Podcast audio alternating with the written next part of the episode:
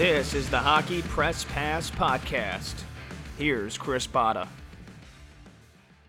When Gary Bettman woke up Tuesday morning, the day after his awful press conference about the Kyle Beach tragedy, he had to know the clock had begun to tick on the final stretch of his tenure as commissioner of the National Hockey League.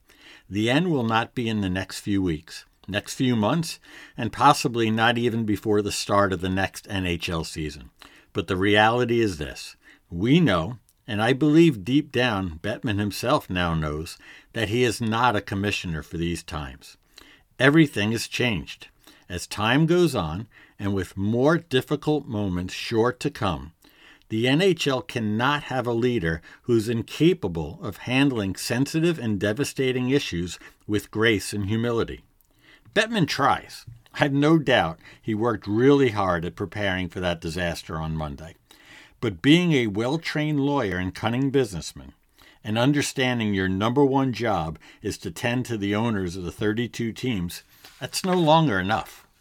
The next commissioner of the NHL will require some of Bettman's skills, but they will also need to be able to have poise, dignity, compassion, and the ability to rise to the moment. Gary Bettman, he's done some great work, but he is not special. He is not irreplaceable. Count on it.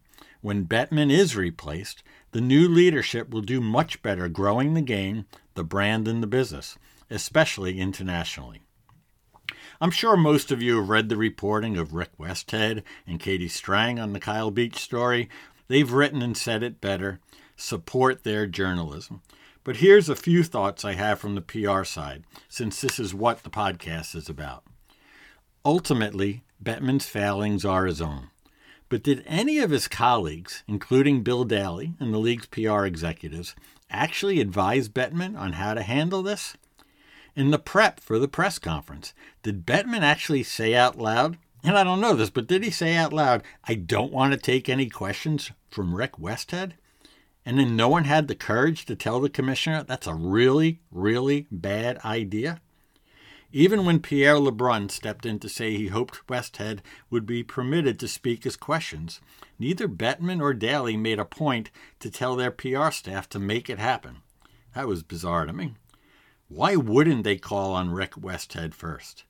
He's one of the reporters who brought the story of Kyle Beach to light. What petty, pathetic reason would the NHL have to not give Rick the floor? That's the circle of protection Bettman has around him, or had. Over the last few weeks, it started to crumble. He has been destroyed by outlets who in the past never criticized him. Among some team owners, confidence in him has been obliterated.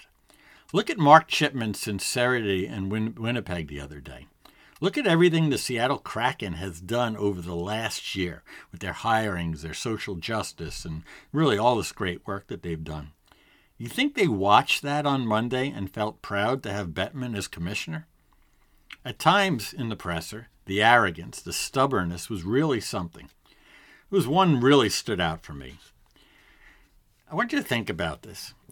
Joel Quenneville in 860 games coached.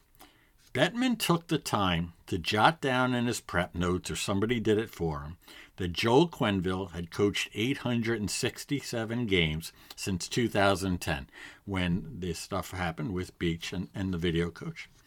Think about it. Think, just think about this for a second. Like someone on his team looked that up so he could have a snappy response.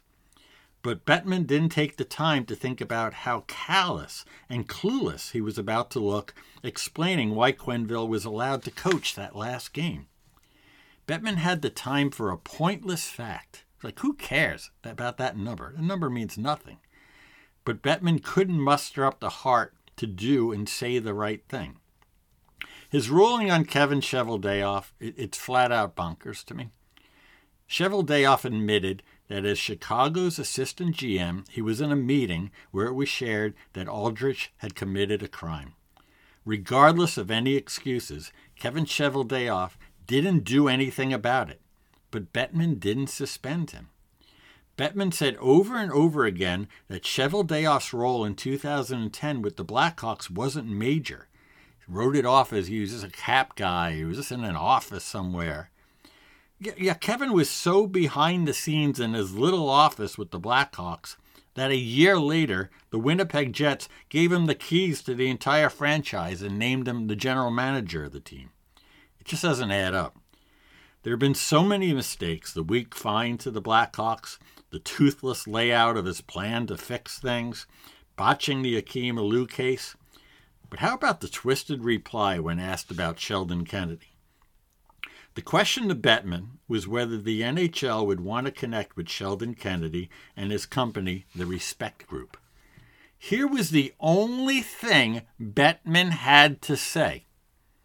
Yes, absolutely. Of course, we would want to speak with Sheldon Kennedy. But for some reason, he just could not bring himself to do that. He just couldn't bring himself to do that. For Sheldon Kennedy and everything that Sheldon's gone through and what he's trying to do in all these years since.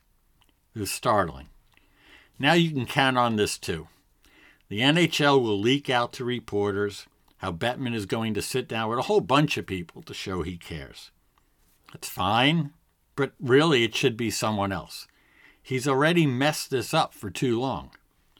This is about the beach case, but is Bettman the leader you want in the coming years on any issue? Time and time again, he's proven to be pretty bad at these things.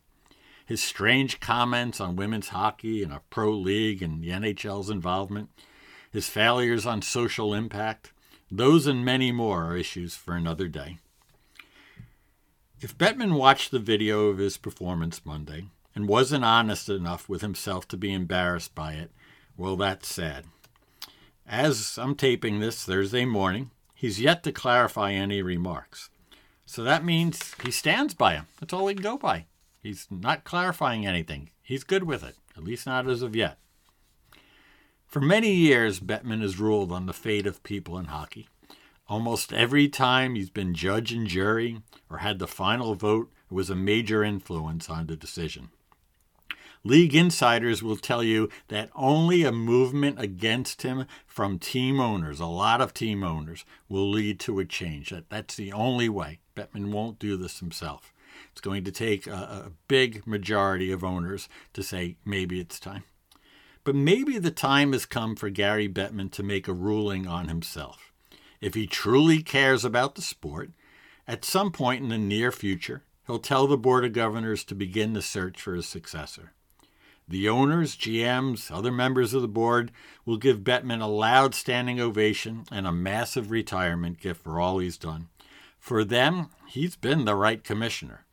For the NHL in this moment, in this era, and with no doubt many more allegations, difficult times, and challenges ahead, Bettman is all wrong. It's time for a new leader.